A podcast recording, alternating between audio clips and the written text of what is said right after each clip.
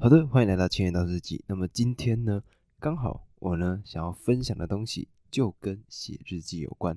那么今天呢，我会把我这几天去网络上看到各式各样关于写日记相关的一些想法，还有一些做法，我呢会在这边分享给各位。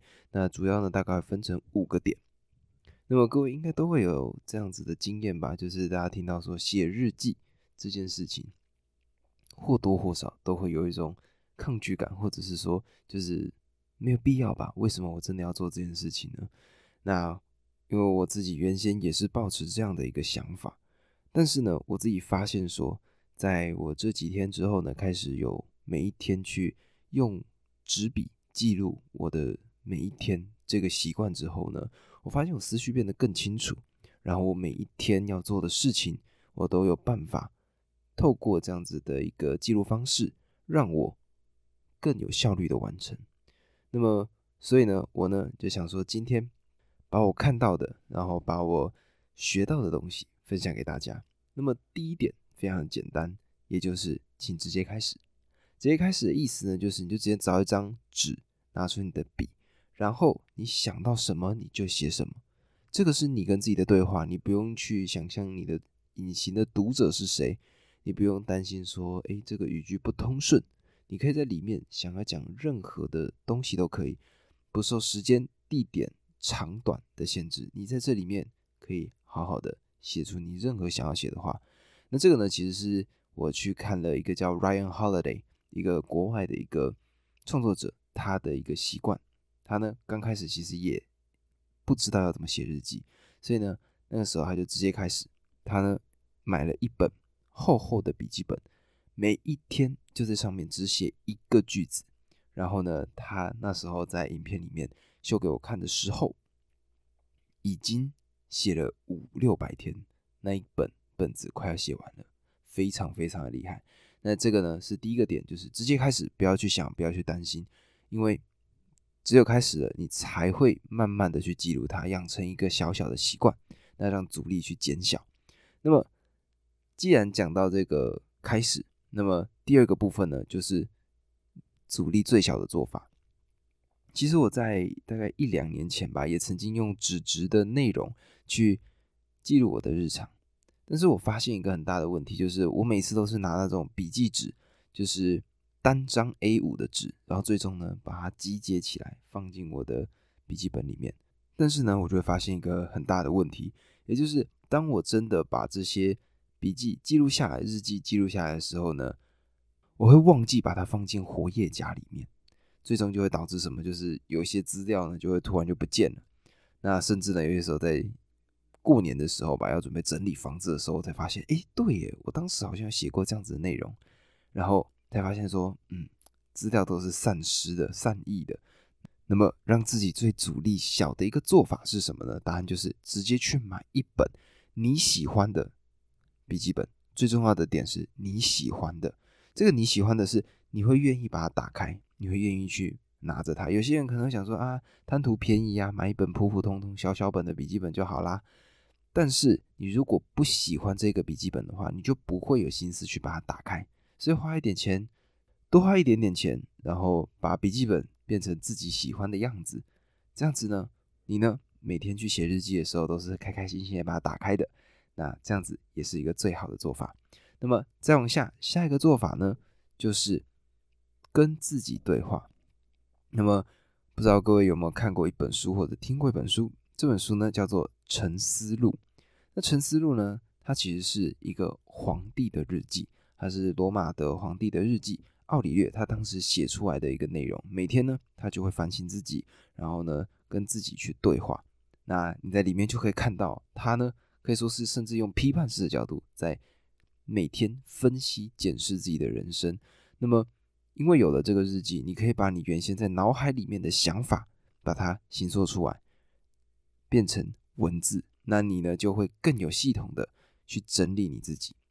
那么再往下呢，日记还有一个好处，就是把我们的脑袋清空。很多时候，我们脑子里面会有各式各样的念头，各式各样的想法，而这些念头呢？它会一直存在在你的脑海里面。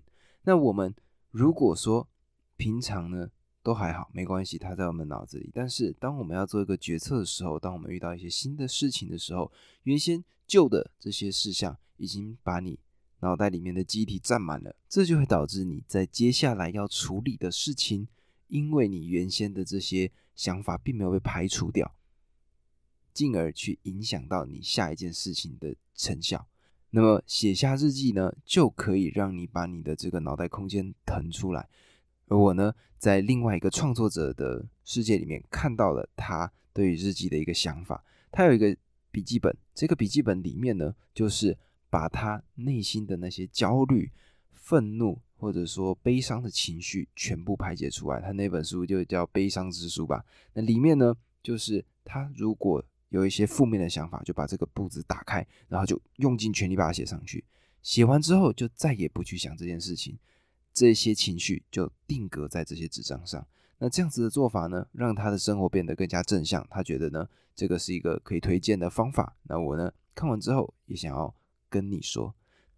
而还有一个很重要的小提醒，就是呢，并不是一定只能用文字。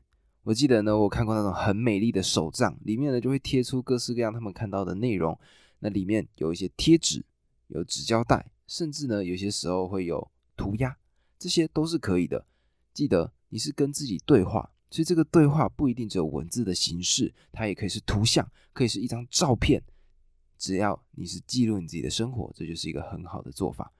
那么当然，这时候就会有人问啦，就是哎，那用。电子的记录真的不可以吗？答案是可以啊，当然可以。我自己呢，其实在用纸质之前，确实都是用电子的方式去记录我的人生。但是呢，我在用笔去写字的那个当下，可能是因为手有运动吧。我自己的感受就是，我有更多的灵感，因为打字就是你对着键盘一直敲击，一直敲击嘛。但是用手握着笔。在纸张上来回的时候，其实会爆发出更多不一样的想法。我觉得呢，这个是为什么我觉得用纸的一个记录是比较好的。那么还有另外一个，我觉得是一个为什么纸质是一个好的点，是我看到的一个故事，或者说看到的一个事迹。那这个事迹呢是 Water X Action，他呢是贾伯斯传的作者。那么因为贾伯斯传嘛，必须要去。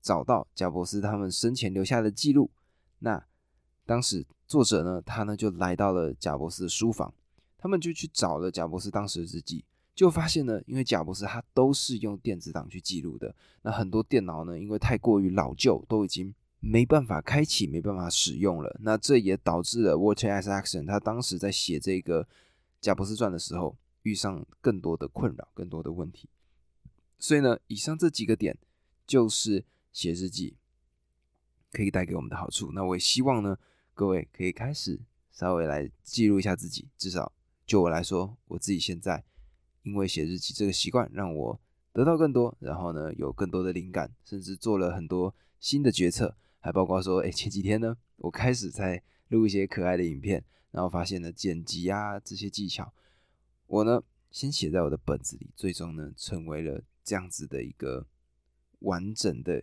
影片的作品，我其实是很开心的。那也希望各位可以试试看这个做法。那这就是今天的单集，明天或后天就会更新青年大叔的全新单集了。那么我们明天见，拜拜。